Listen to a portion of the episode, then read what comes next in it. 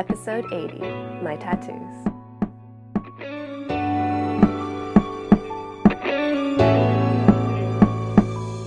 Hey, Magical Misfits, it's Kaidain Ivy, and welcome back to Atonement for Me. I'm sure through the episodes, many of you have will notice that I have several different tattoos um, in various places on my body.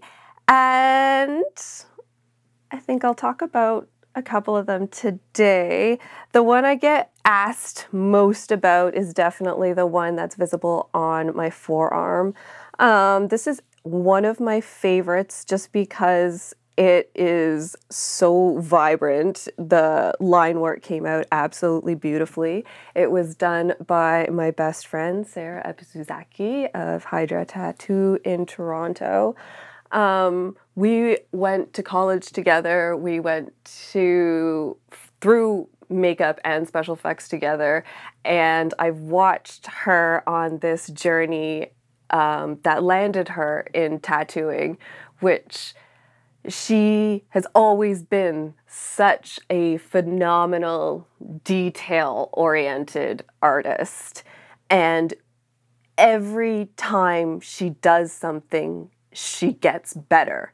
She gets technically better. She gets better with her subject matter and color choices. She just gets better. And when she started being able to bring that to permanent life on skin, it seemed like the most natural progression.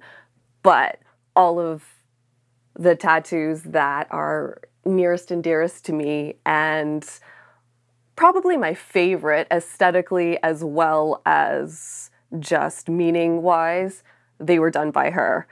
Um, she also did the tattoo of Vader that is on my thigh, right in the place where he used to put his paw. I've had it for a few years, so he has seen it when he was alive. He would rest his head on it, but it also covered up a whole bunch of my self harm scars, just like Vader did. And it was really special for Sarah to be able to do that because she had been on such a journey with me and that pain, and also with Vader. Um, so it was only right that I I wouldn't have had anybody else do something so personal in that ever really. But she also did the scarab beetle that is on my back. And I absolutely love that one because I kind of told her she was she told me that it was my birthday present for when I turned 30 and I told her just to design me something because I trust her. Uh, and she blew me away with the color choice and just the detail and how beautifully it's held up through time. Um, and the guy I was dating at the time absolutely hated it. He saw one picture and he ripped me to shreds, saying how disrespectful it was. I hadn't gotten his permission. It was ugly. He had to look at that. And he made it all about him, made me feel like like I had done something so offensive to him when nothing about that situation was about him. It was about my birthday, it was about my body, and it was about my best friend. And a lot of the tattoos that I have do have that painful struggle that comes behind it that was kind of memorialized in like that blood and the pain and then the scar that left it leaves behind is something beautiful and it's art that I can take away from that as opposed to that painful memory. So having having had that moment and had him try and take that away from me and try to make me feel so small was so it it blew me away because I didn't know where it was coming from. And he also knew the significance of having wings on my back because when I was young, my papa told me that I could be whatever I wanted when I was older and I wanted wings. And he said, if you really want wings, you'll find a way to get wings. And so as a teenager, I had decided that I was going to get my wings, just like I said, and that they were going to be tattooed onto my body because my mother had always said, You get a tattoo, you are not in this household any longer. So that drive to just rebel, somebody says you can't do it. So automatically you want to do it. But beyond that, I loved the look of them. I loved the the uniqueness, the character it gives an aesthetic. And I couldn't understand why that would be ugly or make somebody lesser. But I still had that voice in the back of my head, so I always made sure that my tattoos could be hidden under professional clothing, um, especially because at the time, um, professional standards didn't allow for tattoos to be seen. So I didn't want to have to deal with figuring out how to cover them in various situations.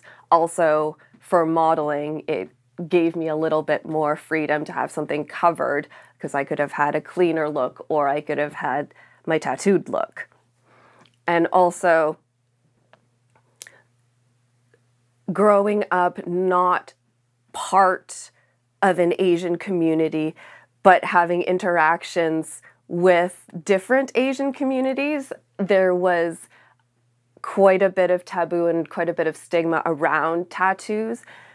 And I didn't want to disrespect my birth mother by getting a tattoo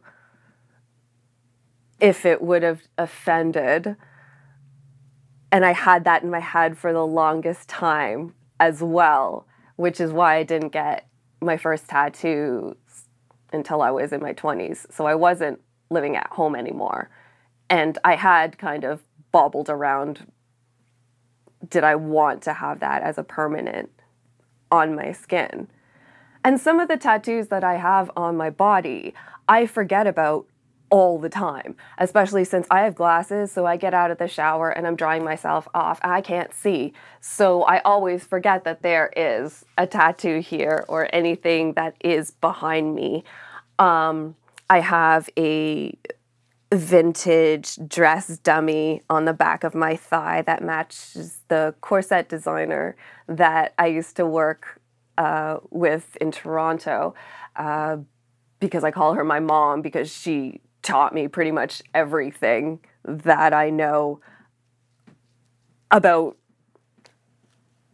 life and business. And there's so much that I learned from her and having those matching tattoos it was it was a cute little whim we had, but I'm really glad that we have them and I think it is actually a really gorgeous piece. However, it's on the back of my thigh, so I often forget about it. Um, the one that I have on my chest is a steampunk um, skeleton key lock so it has the the keyhole and it has all the gears in that. And I got that um, shortly after a really, really devastating breakup. And I was just like, no, I'm just gonna lock everything away and just keep it all there doesn't mean that today everything is locked away in me be, just because I have that tattoo. I still absolutely love it. I love the aesthetics of it and it because I'm so used to seeing me with it now, it has become such a part of me that I couldn't imagine not having it, even though I do have images sans tattoo. But yes, they hurt. Some of them more than others.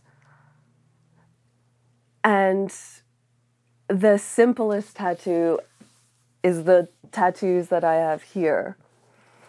And I think these ones are extremely meaningful and it was it's more of a reminder to me than for the aesthetic. And it's the penguin half heart that I have for my papa um, because the heart that I carved him uh, grew into the tree over his ashes. So that's the other part of that heart, and penguins were his symbol. And it says, Even the stars they burn, which is a lyric from Jason Mraz's I Won't Give Up. But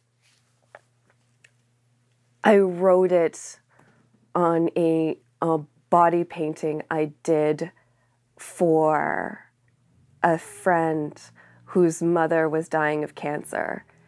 And we were doing this final shoot with her and her family, and there was body paint in it. And that that lyric was it just stood out to me the entire time we were doing this shoot and then they ended up playing it at the funeral. And giving someone their dying wish and being an outsider and being welcomed with that family into something that was so intimate that that's that stayed with me as much as the tattoo has stayed on my skin. And that's just the tea.